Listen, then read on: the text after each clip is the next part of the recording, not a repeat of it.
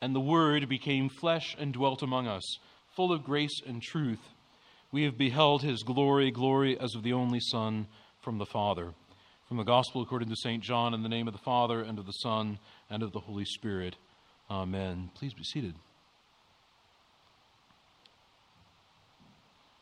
Well, it's taken 11 years, but my wife finally got me to read C.S. Lewis's Space Trilogy. I know it's very embarrassing. But in C.S. Lewis's wonderful, and I say wonderful, novel Perelandra, a middle aged professor named Ransom visits Venus to stop the fall of God's good creation there. And he meets a lady with green skin who is best described as the Eve of that planet. And Ransom ta- Ransom's task, as he discovers, is to protect her and the whole creation from the temptations to sin thrown at her by his deranged and demon possessed colleague, Weston, a man who has lost something of his humanness, becoming what Lewis calls in the story the unman. Ransom realizes halfway through the novel that he cannot, as he argues day and night, he cannot argue the virtues of good against evil, not with her and not with his enemy. He comes to consider that his task might very well be to kill the unman, to kill the tempter with his bare hands. And indeed, what follows is one of the greatest, most well written fight scenes between two fat, middle aged men that has ever been written. Lewis, Lewis writes this It was fortunate that something so horrible should be so obviously out of the question. Almost, but not quite. Ransom decreed that whatever the silence and the darkness seemed to be saying about this, no such crude materialistic struggle could possibly be intended. Any suggestion to the contrary must be only his own morbid fancy. It would degrade the spiritual warfare to the condition of a mere mythology. But here he got another check. Ransom had been perceiving that the triple distinction of truth from myth and of both from fact was purely terrestrial, was part and parcel of that unhappy division between soul and body which resulted from the fall. Even on earth, the sacraments existed as a, as a permanent reminder that the division was neither wholesome nor final. The incarnation had been the beginning of its disappearance. Look on any newsstand in any grocery store this time of year, and you will see much the same idea. The human problem is so horrid, so complex, that it must take a good deal of thought, genius, expertise, and reason to fix it. Not to mention a good number of all the wrong people and wrong ideas getting out of the way. And any the, any of this business about Jesus Christ must be exactly the opposite a crude myth. We divide the visible from the invisible, and the made from the unmade, the seen from the unseen. Surely some say we can have Christmas, even be Christian, without the virgin birth, with all of this business of the Son of God dying on a cross, without all this business of the invisible God taking on human flesh, with all this morbid and ridiculous assertion that God is not simply the God of ideas or of a well reasoned cosmic principle, but a person worthy of our love and, above all, our worship? Can't we just do away with all that? Further, it is thought to be impossible that God could truly love us. What about all the calamities in the world? How could a loving God let all of that happen? In short, the modern conception is a God who has very little to do with flesh and blood, who lets the world keep on ticking away the days while God stands afar off. Not loving us, certainly not in any flesh and blood way, nor demanding to be loved in return. Woefully unsympathetic to every problem, every pain, every suffering, every struggle, and most certainly to every sin. Yet that is precisely what the church asserts on this night. That that is exactly who God is. And the church has asserted it from the beginning. a most unlikely thing when you think about it. That 11 Jews would strike out someday, many years later, and teach that the invisible God had become one with us.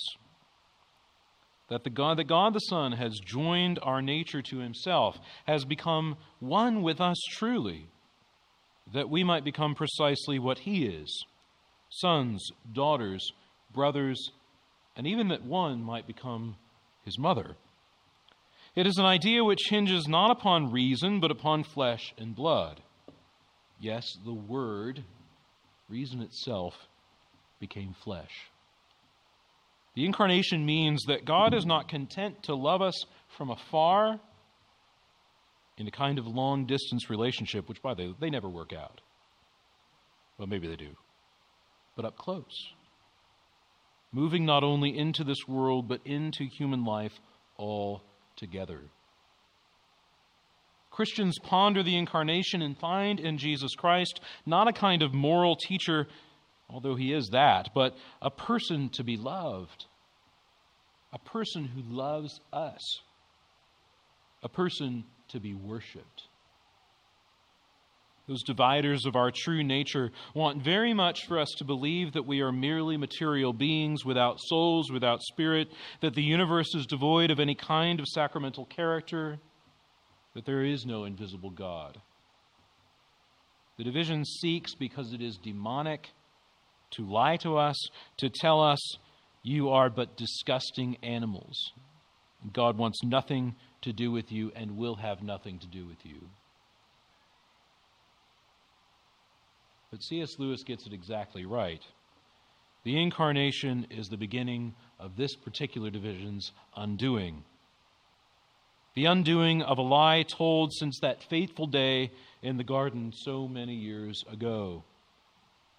And for us, it is not a lie which deceives us, it is a lie which kills us.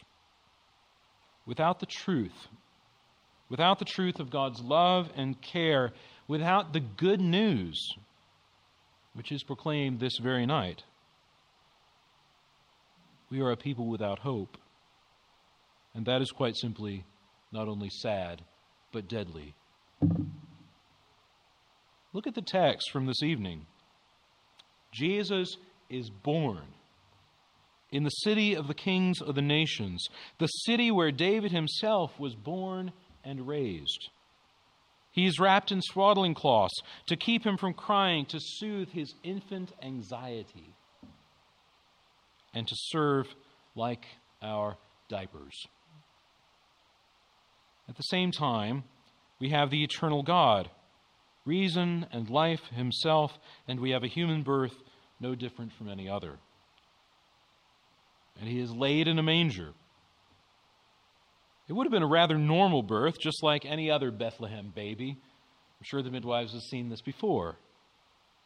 It would have been very normal, were it not for the fact that those gathered in this place on that night were seeing the invisible God in a way that Adam and Eve could not have imagined.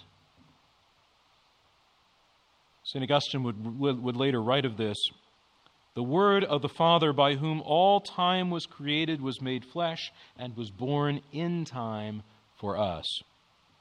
He, without whose divine permission no day completes its course, wished to have one day set aside for his human birth. In the bosom of, the fa- of his Father, he existed before all the cycles of ages. Born of an earthly mother, he entered upon the course of the years on this day. The Maker of man became man, that he, ruler of the stars, might be nourished at the breast, that he, the bread, might be hungry, that he, the fountain, might thirst, that he, the light, might sleep.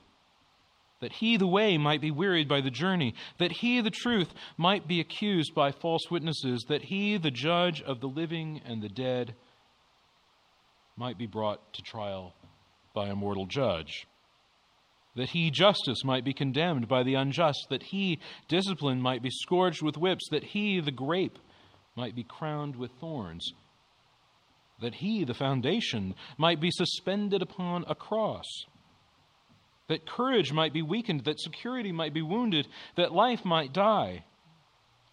to endure these and similar indignities for us, to free us, unworthy creatures, he who existed as the Son of God before all ages, without a beginning, deigned to become the Son of Man in these recent years. He did this, although he who, who submitted to such great evils for our sake had done no evil. And although we who were the recipients of so much good at his hands had done nothing to merit these benefits, begotten by the Father, he was not made by the Father, he was made man in the, in the mother whom he himself had made. You see, what is essential on this night is that all our preconceptions about the way the world is or is supposed to be must pass away. For on this night, all the rules in place since the fall are broken. And they will continue to be broken until the whole of creation is shot through with the glory of the Lord revealed to the shepherds on that night. This is at the heart of the Christian of the Christmas story. The people who walked in darkness have seen a great light. Nations will stream to your glory. The shepherds see an, an angel, and more than that, the glory of the Lord shone, shining upon them, the heavenly host revealed to them. But the sign of the Savior is not on the face glorious. The sign of which the angels tell the shepherds is rather this a baby, wrapped in swaddling cloths, lying in a manger.